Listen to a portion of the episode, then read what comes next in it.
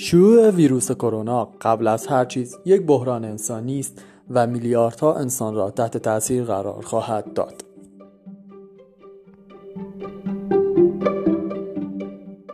به نام پاک آفریدگار امروز 13 فروردین 1399 من مجید یاوری رامشه مشاور و مدرس کسب و کار علاقمند به تحلیل سوانه هوایی همانطور که قبلا اعلام شد یه مجموعه ده پادکستی است که هر روز یکی از پادکست ها رو خدمتون ارائه می‌کنیم. هر کدوم از این پادکست ها حدود ده دقیقه است. با موضوع اقتصاد در زمان کرونا. شناخت شرایط و بیان راه ها و به نحوی حمله به کرونا.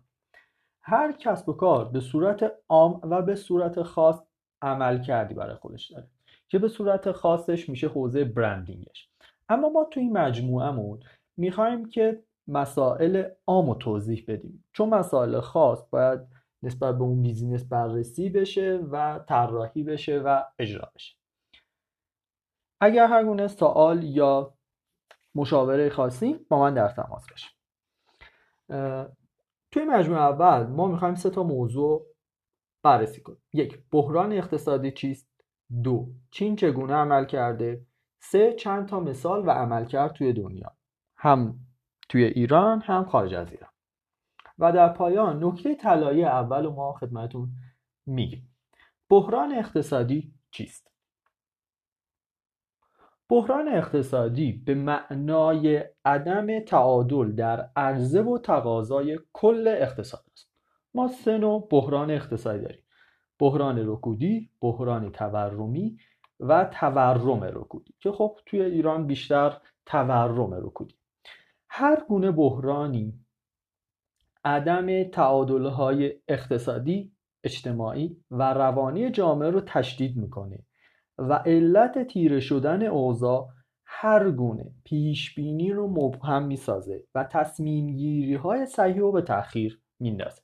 خب این یه مسئله بسیار مهمه که پیش بینی ها رو مبهم می‌کنه و تصمیم گیری های صحیح رو به تاخیر میندازه. برای اینکه بهتر بخوایم بحران اقتصادی رو بشناسیم ما باید اقتصاد اون کشور رو بهتر بشناسیم. اما قبل از اون بحران های مالی و اقتصادی اثرات متفاوتی در کشورها داره. هرچی کشورها روند ادغام آنها در اقتصاد جهانی بیشتر باشه آسیب های بیشتری برخوردار خواهند پس تاثیرات بحران اخیر در ایران بیشتر متأثر از عوامل داخلی خواهد بود. توی های اقتصادی بازیگر اصلی دولتان بعد از اون مردم میشه. اما ما تو این قسمت با بخش دولتی کاری نداریم و با بخش مردمی داستان کاری داریم. اما همونجور که قبلا گفتیم به خاطر اینکه ما بخوایم یه بحران رو بهتر بشناسیم باید اقتصاد اون کشور رو بهتر بشناسیم. اقتصاد ایران از دو بخش تشکیل شد. بخش حقیقی بخش مالی.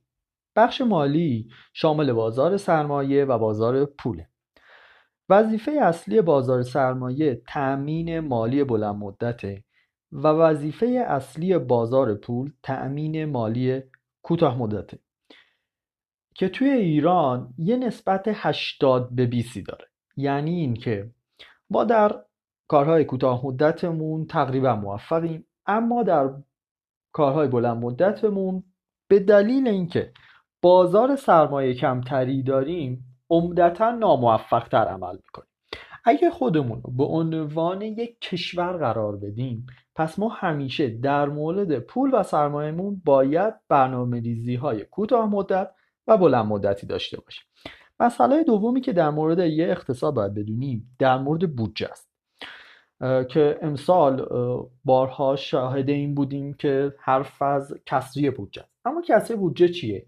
کسری بودجه یعنی اینکه هزینه ها بیشتر از درآمد خب متعاقبش مشخصه دیگه.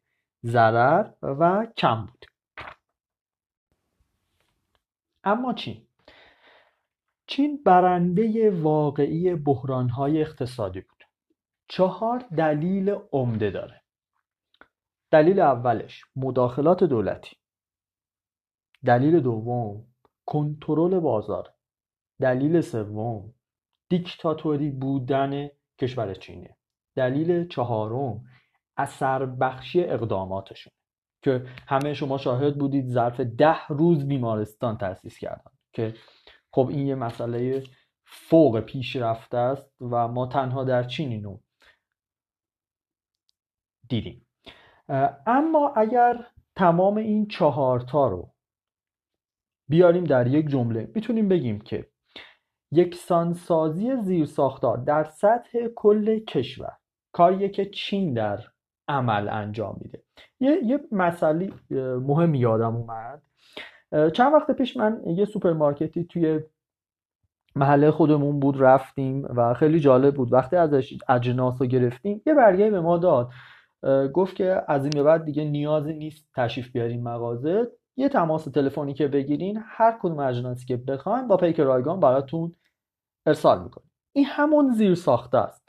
و خیلی جالب بود که تو این شرایط کرونایی این سوپرمارکت از سوپرمارکت های اطراف خودش توی محله ما خیلی خیلی فروش بسیار بالاتری داشت. چون من اینو دیدم که تو این شرایط فقط سه نفر نیرو اضافی کرده اما از ویژگی های اقتصادی چینی ها باید گفت که این این نکته بسیار مهمه. یه دید کلی و یه استراتژی کلی چینی ها دارن. میگن که توی کشور ما هر کاری می‌تونی انجام بدین اما چینی باید اون انجام بده. این نگاه کلی اقتصاد چینه. خب اقتصادی که می‌دونیم جهانی بودنش بسیار بسیار توی چشم ماست دیگه. خیلی خیلی مهم. بریم سراغ بخش سوم. مثال ها و عملکردها. قبل از هر چیزی باید یه توضیحی بدم که به صورت کلی ما حدود چهار پنج تا از کسب و کارها رشد پیدا کرده که حوزه مالی بوده حوزه های غذا بوده حوزه سلامتی بوده حوزه رسانه ها بوده و حوزه داروسازی و داروخونه ها بوده. اما برای مثال امروز می‌خوام که شرکت آی بی رو مثال بزنم. شرکت آی بی ام جز بزرگترین شرکت ها و مطرح ترین شرکت های دنیاست. این شرکت حوزه نرم افزاری و سخت افزار کار می‌کنه که محصولاتش به کل دنیا صادر شده و صادر می‌شود. خیلی جالبه. اگر برین توی سایتش الان یه موضوع جالبی می‌بینین که تمام موضوعاتشون در مورد کرونا است. یه سوال خیلی جالبی می‌پرسه. یه متنی گذاشته و یه سوالی پرسیده. نوشته که از خودمان سوال کردیم. IBM چه کاری می‌تواند بکنه در شرایط فعلی؟ خیلی جالبه. بعد اومده توضیح داده که ما در قدم اول مراقبت از کارمندامون انجام میدیم. چون چون اونا باعث میشن که خدمات دیجیتالی مهمترین سازمان های جهان مراقبت بشه ازش و بعدا اومدن توضیح دادن که ما تمام امکانات و خدماتمون رو بسیج کردیم تا بتونیم شرایط موجود رو مدیریتش کنیم. و خیلی جالبه دو تا کار رو به صورت اجرایی می‌خوان در بیارن. یک ردیابی ویروس. دومین موضوع سیستم هوشمند مصنوعی می‌خوان طراحی کنن که بتونه پاسخ به سوالات شهرونداشون بده. این دو تا حوزه‌ایه که به صورت عملی می‌خوان انجامش بدن. اما مسئله که برای من از اون مهمتره IBM یه کنفرانسی توی دنیا داشت که به صورت خب حضوری بود. اما با توجه به شرایط فعلی اونو تغییرش داد و تبدیلش کرد به یک کنفرانس مجازی. این برای من خیلی جالبه. این و خیلی خیلی جالب بود. اما خارج از اینا برین توی سایت IBM و پیام یکی از مدیرهای اجرایشون رو بخونیم. و خیلی جالب گفته که ما یه بحث و بررسی داریم. به وقت امریکا ساعت یک ظهر دوم آفریل این خیلی برای من جالبه که می‌خوام توی این بحث چه موضوعات رو می‌خوام پیگیری بکنم و بگم آی بی ام رو حتما برید تو سایتش ببینیم و رسیدیم به نکته طلایی اول.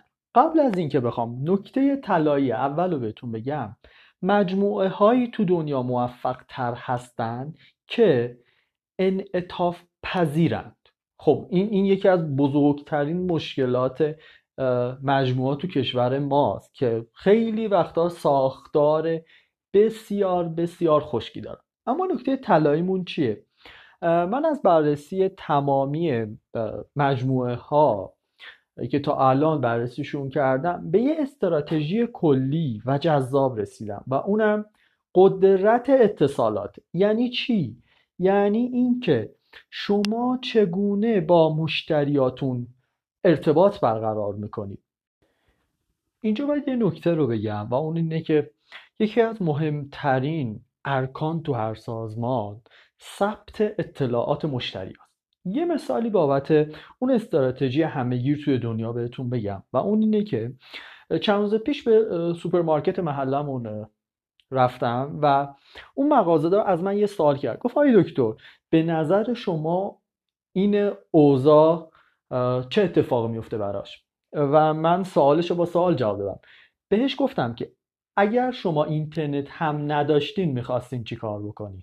یعنی هم کرونا هم نبود اینترنت. اینجا بود که انگار یه شوکی بهش وارد شد. گفت خب حالا یعنی چی؟ گفتم یعنی اینکه از الان به بعد شروع کن که اطلاعات مشتریات رو ازشون بگیری. حالا برای شما اطلاعات مشتریان حداقل گرفتن یه شماره تماسه که اگر خدای نکرده اینترنتمون هم تو این شرایط قطع شد بتونیم یه پیامکی بهشون بدیم که آقا من می‌تونم همه جوره شما رو ساپورت کنم از مواد غذایی. حرف آخر. ممنونم که حمایتمون می‌کنین و امیدوارم که این شرایط بگذره و ما بتونیم دوباره حضورا همدیگر رو ببینیم. سلامی دیگر خدا نگهدار.